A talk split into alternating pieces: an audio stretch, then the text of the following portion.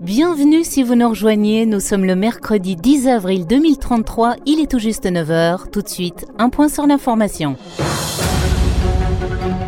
Une bonne nouvelle pour commencer ce journal. C'est officiel en France, l'équilibre énergétique est enfin atteint. En effet, l'éolien, le solaire et l'hydraulique produisent plus d'énergie que les centrales nucléaires. Un succès pour le gouvernement, mais surtout pour nos citoyens qui peuvent à présent imaginer que notre énergie soit un jour complètement propre. Et une autre avancée, mais en médecine, la contraception ne sera plus seulement une affaire de femmes. Une technique de contraception masculine vient d'être mise sur le marché. Un bain d'ultrasons permet de neutraliser les spermatozoïdes pendant un mois. Plus de détails dans ce journal. Info insolite dans le sud-ouest de la France. Suite à la grippe aviaire qui a décimé les élevages de canards, un pot de foie gras a été mis aux enchères et acheté pour l'incroyable somme de 30 000 euros. L'acquéreur a déclaré qu'il souhaitait passer un Noël exceptionnel. En météo, de la pluie après une sécheresse hivernale, il pleuvra enfin sur la Bretagne aujourd'hui. Après quatre mois sans aucune précipitation, euh, cela fera évidemment beaucoup de bien aux terres agricoles, mais rappelons que vu l'état des sols, il faudrait au moins euh, trois mois consécutifs de pluie pour que les nappes phréatiques bretonnes retrouvent leur niveau d'antan. Vous écoutez Zootopic un podcast imaginé par l'ANSES en collaboration avec The Conversation. Animé par Benoît Tonson. Bonjour à toutes et à tous, nous sommes bien en 2023 et malgré l'inflation, le pot de foie gras ne coûte pas encore 30 000 euros. Vous écoutez la deuxième saison de Zootopic, le podcast qui interroge nos relations avec les animaux au prisme de la santé. Dans cet épisode, nous allons nous intéresser à une maladie que vous connaissez bien, elle revient tous les ans, vous l'avez certainement déjà attrapée, je parle bien sûr de la grippe. Depuis quand cette maladie existe? Pourquoi elle touche les humains mais aussi les animaux? Pourquoi elle revient tous les ans? Doit-on s'attendre à une prochaine pandémie? Si oui, serons-nous prêts? Pour répondre à toutes ces questions, j'ai le plaisir de recevoir Béatrice Graland. Bonjour. Bonjour. Vous êtes responsable du laboratoire national de référence pour l'influenza aviaire à l'ANSES, l'Agence nationale de sécurité sanitaire de l'alimentation, de l'environnement et du travail. Et à vos côtés, Bruno Lina, bonjour. Bonjour. Vous êtes directeur du Centre national de référence pour les virus des infections respiratoires. Béatrice Gralange commence avec vous. On vient d'entendre dans notre journal futuriste les conséquences désastreuses d'une grippe aviaire sur les élevages de canards. Cette maladie pourrait avoir des effets aussi dévastateurs dans la vraie vie? Alors oui, euh, ça peut avoir des effets dévastateurs. On en a la preuve, c'est que depuis plusieurs années maintenant, déjà trois ans maintenant, la France a plusieurs fois subi des crises de vagues d'influenza aviaire dans les élevages. Et notamment l'année dernière, où c'est la plus grosse crise qui a, qui a touché euh, la France, avec plus de 1400 foyers en élevage et plus de 30% des canards reproducteurs qui ont été décimés euh, suite à cette vague épisodique d'influenza aviaire. Parlez d'influenza aviaire. Euh, dans les médias, on parle souvent de grippe aviaire. Est-ce qu'il y a une euh, différence? Alors, côté scientifique, on fait une différence. C'est que le virus qui cause cette maladie, c'est le virus de l'influenza. Chez les oiseaux, on va parler d'influenza aviaire. Et quand ce virus d'influenza aviaire infecte l'homme, dans ce cas, on parle de grippe aviaire, puisque c'est chez l'homme. Bah, justement, Bruno Lina, on vient d'évoquer l'influenza aviaire. Avec vous, on va s'intéresser plutôt à la grippe humaine. Depuis quand connaît-on cette maladie et quel est le, virus responsable? Alors, le virus responsable, c'est le virus influenza, qui est le même, enfin, qui fait partie de la grande famille des influenza euh, aviaires, porcins, etc. Et puis, on sait cultiver ce virus depuis 1934. Euh, Par contre, euh, on a des épisodes racontés historiques euh, qui décrivent des, des, épidémies, des grosses épidémies euh, d'infections respiratoires. À l'époque, il n'y avait pas de virologue. Euh, C'était difficile d'être certain que la grippe était bien la cause de ces épidémies. Ce que l'on sait, en tout cas, c'est que la première vraie description d'une épidémie de virus respiratoire qui touche entre 10 et 15% de la population, c'est Hippocrate qui l'a faite. Donc vous voyez, ça existe au moins, enfin c'est décrit au moins depuis euh, plusieurs euh, siècles avant Jésus-Christ. Et on a des, des, grosses épidémies qui ont été décrites, notamment au XIIe siècle en Europe, et, euh, qui étaient parfois massives. Mais en, pratique, euh, on en reparlera certainement, le virus de la grippe humaine, il vient du réservoir, euh, il sort du réservoir pour passer chez l'homme, et au départ, c'est le même virus que celui qui infecte les oiseaux. Et justement, est-ce qu'on sait si euh, dans l'histoire, c'est d'abord un animal ou plutôt un humain qui aurait été touché par ce premier virus? Alors c'est intéressant que vous posiez cette question parce qu'il y a récemment un article scientifique qui est sorti qui essaye justement de, de regarder d'où sort euh, ce virus influenza. Eh bien, en fait, euh, des virus proches des virus influenza existaient alors qu'il n'y avait pas encore d'animaux sur Terre. C'était encore que des animaux aquatiques. Donc, vous voyez, on remonte très, très, très loin dans le temps. Et euh, c'est toute l'hypothèse autour de, de, la virologie qui dit que la virologie a commencé, et les virus ont commencé à exister à partir du moment où il y a eu des organismes vivants. Donc, euh, on peut faire remonter le virus influenza et ses ancêtres à plusieurs centaines de millions d'années. Béatrice Graland, la, grippe, euh, on l'a vu, elle peut toucher les, animaux, les humains. Euh, dans les deux cas, le, virus revient euh, tous les ans sous une forme légèrement différente. Pourquoi? Alors, chez les animaux, euh, il y a plusieurs virus influenza. Donc, euh, les, oiseaux ont le leur. Ils en ont même plusieurs, plusieurs types d'influenza aviaire. Tout à l'heure, euh, Bruno, Lina, on parlait des, virus influenza porcins. Il y en a aussi chez les chiens, canins. Enfin, voilà, un peu chaque animal a son petit virus influenza, si on peut. un peu comme l'homme aussi a ses virus influenza. En tout cas, chez les oiseaux, ce qu'on sait, c'est que c'est les, les oiseaux d'eau, les anatidés, hein, surtout, donc canards, oies par exemple, qui sont le réservoir de presque tous les virus influenza aviaires. Et donc, on a une très grande variété et multitude de virus chez ces oiseaux.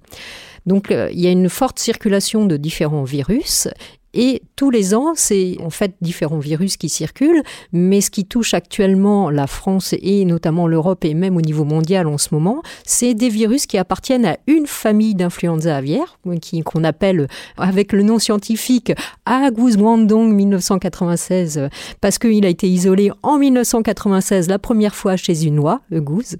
Donc du coup, tous les virus qui sont issus de ce premier virus, cet ancêtre commun, ont la particularité d'être hautement pathogènes pour les oiseaux. Donc qu'est-ce que ça veut dire? Ça veut dire qu'en fait, ils font des très très fortes mortalités, entre plus de 90% de mortalité chez les oiseaux. Et ce virus, qui a évolué depuis 1996, euh, a affecté plusieurs fois l'Europe, et avec des différentes euh, aussi. Ce sont des épidémies chez les animaux, hein, quand on parle aussi. Et les dernières sont depuis au moins trois ans, affectent l'Europe avec des millions d'animaux euh, qui sont morts et qui ont aussi été abattus aussi pour préserver les élevages. Et euh, le virus qui circule actuellement, c'est le même. Ben justement, Brunolina, intéressons-nous euh, aux humains. On a un, un, virus qui revient, qui mute, qui change un petit peu tous les ans. Cela implique donc un nouveau vaccin annuel. Comment est-ce qu'on fabrique ces vaccins? Oh, il y a plusieurs techniques pour fabriquer les vaccins, mais ce qui est très important de comprendre, c'est que il faut effectivement que l'on ait des vaccins pour qu'ils soient très efficaces, qui soient le plus proche possible des virus qui circulent.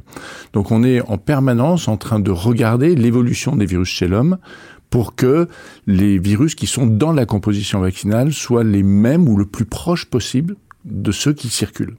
Et quand on a des différences, on perd en efficacité vaccinale. Et, cette perte d'efficacité vaccinale, elle a des conséquences importantes puisque en France, en moyenne, on considère qu'il y a entre 2 et 4 millions de personnes chaque année qui s'infectent avec ce virus de la grippe, qui vont voir un médecin généraliste ou qui vont à l'hôpital de fait de ces infections. Donc quand vous avez un vaccin qui est efficace à 70% ou un vaccin qui est efficace à 20%, les conséquences sont très importantes. Donc on essaye de suivre au mieux l'évolution de ces virus et on fabrique des vaccins qui sont essentiellement aujourd'hui des vaccins qu'on appelle inactivés, c'est-à-dire qu'on prend le virus qui est euh, celui que l'on pense être responsable de l'épidémie, pour l'année à venir. Et comment on sait ça, celui qui sera responsable pour l'année à venir? C'est la surveillance, c'est le rôle des centres nationaux de référence. Le virus de la grippe, c'est le virus qui est le plus surveillé à l'échelle planétaire. Il n'y a pas un autre virus. Alors, peut-être que le SARS-CoV-2 aujourd'hui est à un niveau équivalent, peut-être même un peu supérieur. Mais ces deux virus-là sont ceux qui sont le plus surveillés.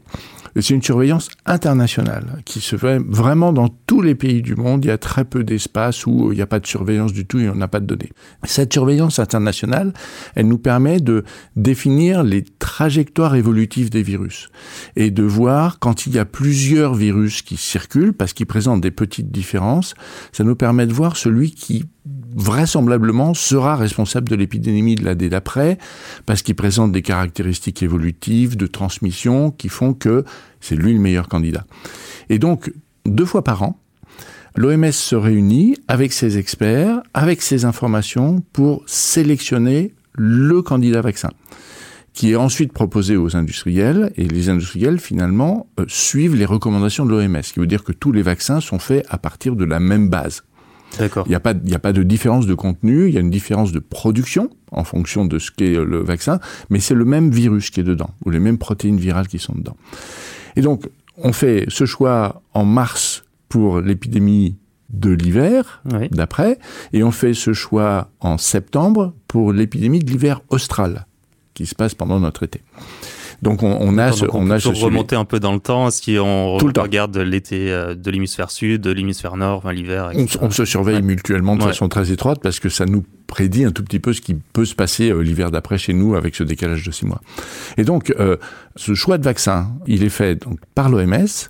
Et ensuite, il est proposé en industriel, et les industriels peuvent fabriquer des vaccins, comme je vous disais, soit des vaccins inactivés, c'est-à-dire qu'on produit un virus, on le casse en morceaux, il n'est plus infectieux, mais il conserve les propriétés dites antigéniques, ce qui veut dire que quand on va l'administrer, ce vaccin, il va induire une réponse immunitaire qui ressemble à celle d'une infection, mais sans le risque d'infection, puisque c'est il n'y a pas de virus vivant. Donc, et ça apprend notre système immunitaire à lutter contre ce virus, et donc c'est ce qu'on dit, ça met à niveau la protection immunitaire avec le virus qui risque de circuler.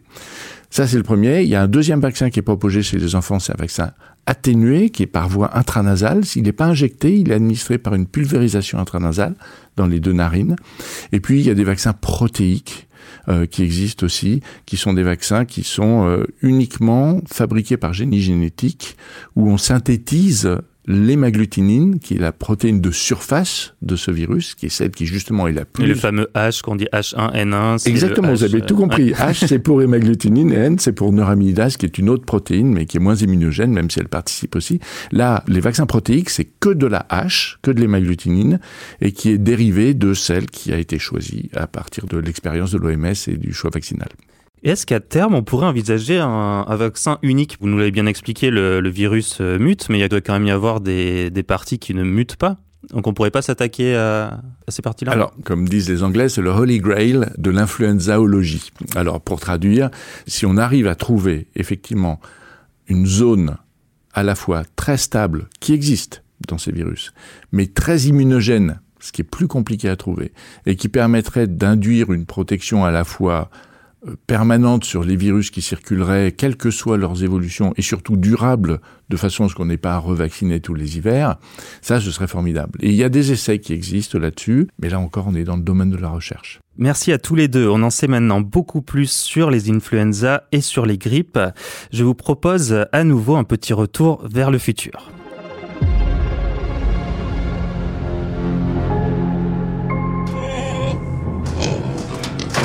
Alors je me trouve devant la plus grande porcherie de France, un bloc de béton de 26 étages encastré entre les usines de la banlieue de Saint-Étienne où plus d'un million de cochons vivent entassés. À chaque niveau végètent 50 000 porcs enfermés dans de minuscules stalles en métal entièrement automatisées. Euh, c'est ce gigantesque élevage qui est la source du mystérieux virus grippal qui a déjà tué plusieurs employés de cette incroyable ferme verticale et qui pourrait être à l'origine d'une prochaine pandémie mondiale. Euh, le virus s'est déjà d'ailleurs propagé aux villes voisines. Euh, j'ai parlé avec certains des travailleurs ici qui ont souhaité rester anonymes. On travaille 24 heures sur 24 pour, soigner les porcs et puis essayer de contenir l'épidémie. Mais le virus est très contagieux et euh, il a déjà euh, infecté beaucoup d'animaux. quoi. Les travailleurs ici euh, sont également à risque et beaucoup sont eux-mêmes tombés malades. Ils travaillent avec des ressources limitées. La situation est très tendue. Des rumeurs courent sur la construction d'un mur et de plusieurs barrages militaires qui isoleraient la région du reste du pays. Une habitante témoigne. Bon, en vrai, je pense pas qu'ils ont le temps de développer un vaccin, pas les moyens de traiter tous les malades et encore moins de contenir le virus. Le monde surveille de près cette situation et les scientifiques de tous les pays travaillent sans relâche pour développer un vaccin contre le virus. Mais la vitesse de mutation de ce dernier fait craindre qu'à peine sorti du laboratoire, les premiers vaccins soient déjà obsolètes. Mais la question fondamentale et terrible que nous pose ce drame est la suivante. L'humanité sera-t-elle véritablement capable un jour d'apprendre de ses erreurs passées? Et de retour en 2023 avec vous, euh, Béatrice Graland. Ce reportage fait quand même écho à un projet euh, loin d'être futuriste, hein, cette méga porcherie en Chine. On parle aussi de, de, 26 étages et même de 600 000 bêtes. Et on sait que ces virus euh, influenza peuvent s'attaquer aux porcs, muter, infecter les humains. Doit-on craindre ce type d'élevage? Alors ce type d'élevage présente un risque en effet si le virus entre dans l'élevage. Ça veut dire qu'il faut un niveau de ce qu'on appelle biosécurité qui est extrêmement important. Malheureusement, on sait très bien que euh, l'erreur est humaine et que en fait, il est très rare qu'on arrive à, garder un, niveau d'exigence si extrême qu'on évite qu'il y ait des erreurs et que finalement, à un moment, un virus qui est transmissible par l'air ne rentre. Donc même si on peut imaginer par exemple de l'air filtré, etc., les virus influenza, chez les mammifères, euh, ont plutôt une excrétion respiratoire, mais chez les oiseaux, il y a aussi une excrétion fécale. Donc si on imaginait des élevages de type, euh, pour des volailles par exemple, l'entrée pourrait se faire aussi via d'autres voies de contamination que par l'air, et donc euh, pourrait rentrer également, et via du matériel. Et c'est la même chose dans des élevages comme ça, même porcins. L'entrée peut se faire via l'activité humaine et pas seulement via l'air. Ça présente en effet des avantages pour les pays où il y a peu de place, par exemple. Le désavantage, c'est que vous avez beaucoup d'animaux au même endroit et qui peuvent s'infecter rapidement parce que ce virus se propage rapidement, malgré des conditions de vigilance qui peuvent être très grandes. Est-ce que vous pouvez nous donner quelques euh, conseils, bonnes pratiques euh, pour un élevage pour limiter euh, justement ces risques? Alors, on en a un petit peu parlé juste avant, mais c'est ce qu'on appelle la biosécurité, c'est-à-dire que par exemple en élevage de volailles ou en élevage de porcs également, mais ce qu'il faut, ce qu'on sait, c'est que, en tout cas pour l'influenza aviaire, c'est que ces virus sont portés par les animaux sauvages. Donc, donc en tout cas, lors des migrations des, oiseaux sauvages, les virus peuvent arriver sur le territoire national, euh, enfin français en tout cas, via ces migrations. Et ce qu'il faut, c'est d'éviter d'être en contact étroit avec la faune sauvage. Et donc, euh, ce qu'on appelle, c'est euh, de, faire attention à la biosécurité. La biosécurité, c'est quoi? C'est par exemple d'avoir un, sas euh, avant l'entrée dans l'élevage pour pouvoir faire un changement de vêtements, de chaussures, de désinfecter, de faire attention dans le sens de circulation dans l'élevage pour aller des zones qui sont considérées plus sales avec une circulation vers une zone plus propre. Enfin voilà, c'est des notions comme ça pour essayer d'éviter que le virus rentre dans l'élevage et euh, trouve euh, des animaux qu'il peut infecter. Et après, euh, vu la taille aussi des élevages actuels, des élevages qui deviennent de plus en plus grands, quel que soit le pays au monde, on a de plus en plus d'animaux qui pourraient être sensibles à l'infection et le virus se propage alors très très vite. Bruno Lina, je rappelle, directeur du Centre national de référence pour les virus des infections respiratoires. Si on revient un peu dans le passé, on a subi euh, donc de très graves pandémies de, grippe. Hein. On rappelle euh, la grippe espagnole, celle de Hong Kong ou plus récemment H1N1. Euh, Est-ce qu'elles sont venues des, animaux, ces, ces grippes? Oui, toutes. toutes. sont sorties du réservoir animal, mais avec des mécanismes un tout petit peu différents. On a une hypothèse par rapport au virus H1N1 qui était responsable de la grippe espagnole, qui est un virus qui initialement, euh, dans les tout premiers cas qui ont pu être investigués, présentait ce qu'on appelait des caractéristiques, des marqueurs de, de grippe type aviaire, d'influenza aviaire. Et une des hypothèses est que c'est une contamination pratiquement directe de l'oiseau vers l'homme qui aurait été responsable de cette pandémie qui effectivement a été dévastatrice, hein, puisque bien évidemment on n'a pas pu compter tous les morts, mais des estimations ont été faites disant qu'il y a eu à peu près 40 millions de morts à l'époque, en sachant que la population mondiale représentait 1,5 milliard d'individus à l'époque. Donc il faudrait en proportion, euh, ce serait beaucoup plus maintenant, ce serait au moins cinq fois plus. À toutes choses égales, bien évidemment. Hein. Donc ça, ça, a été vraiment l'épidémie qui euh, a été la plus massive et la mieux documentée virologiquement lorsque l'on retourne sur le passé. Lorsque l'on regarde, vous parlez de la grippe de Hong Kong, la grippe de Hong Kong et, la grippe H1N1 euh, en, en 2009, euh, dite porcine, elles ont procédé d'un mécanisme différent. Cette fois-ci, il y a eu ce qu'on a appelé un réassortiment génétique. C'est que le génome du virus influenza, il est fragmenté, il est en morceaux, et lorsqu'il y a des co-infections de deux virus différents, ces morceaux ont la capacité de se réassortir les uns avec les autres. C'est-à-dire que euh, l'exemple du jeu de cartes est, souvent le plus parlant. Vous avez huit cartes bleues, huit cartes rouges. Les huit cartes bleues, c'est le génome du, virus 1. Les huit cartes rouges, c'est le génome du virus 2.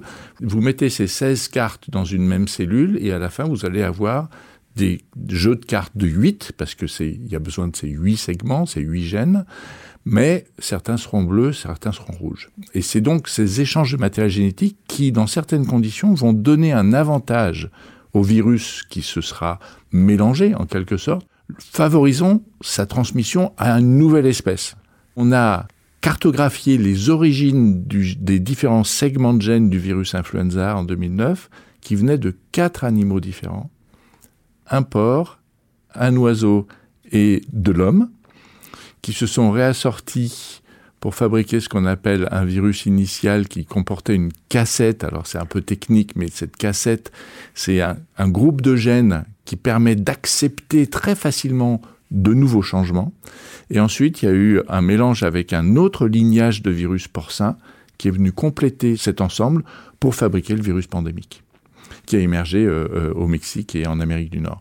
Donc on voit que en termes d'apparition d'un virus d'origine zoonotique, il y a deux mécanismes, soit des mutations directes qui permettent de faire rentrer un virus venant d'un animal sans modification, à part ces mutations, pour le rendre transmissible chez l'homme et provoquer une grosse épidémie chez l'homme, pandémique, soit le réassortiment génétique, qui a été décrit plus fréquemment, où c'est un jeu d'échange de segments de gènes entre des virus qui sont d'origine différente, mais qui au bout du compte fabriquent un virus adapté à l'homme et ensuite il se réplique. Alors ça donne une pandémie parce que ces virus sont tout neufs et aucun d'entre nous n'a de système immunitaire qui permette de lutter contre ce nouveau virus.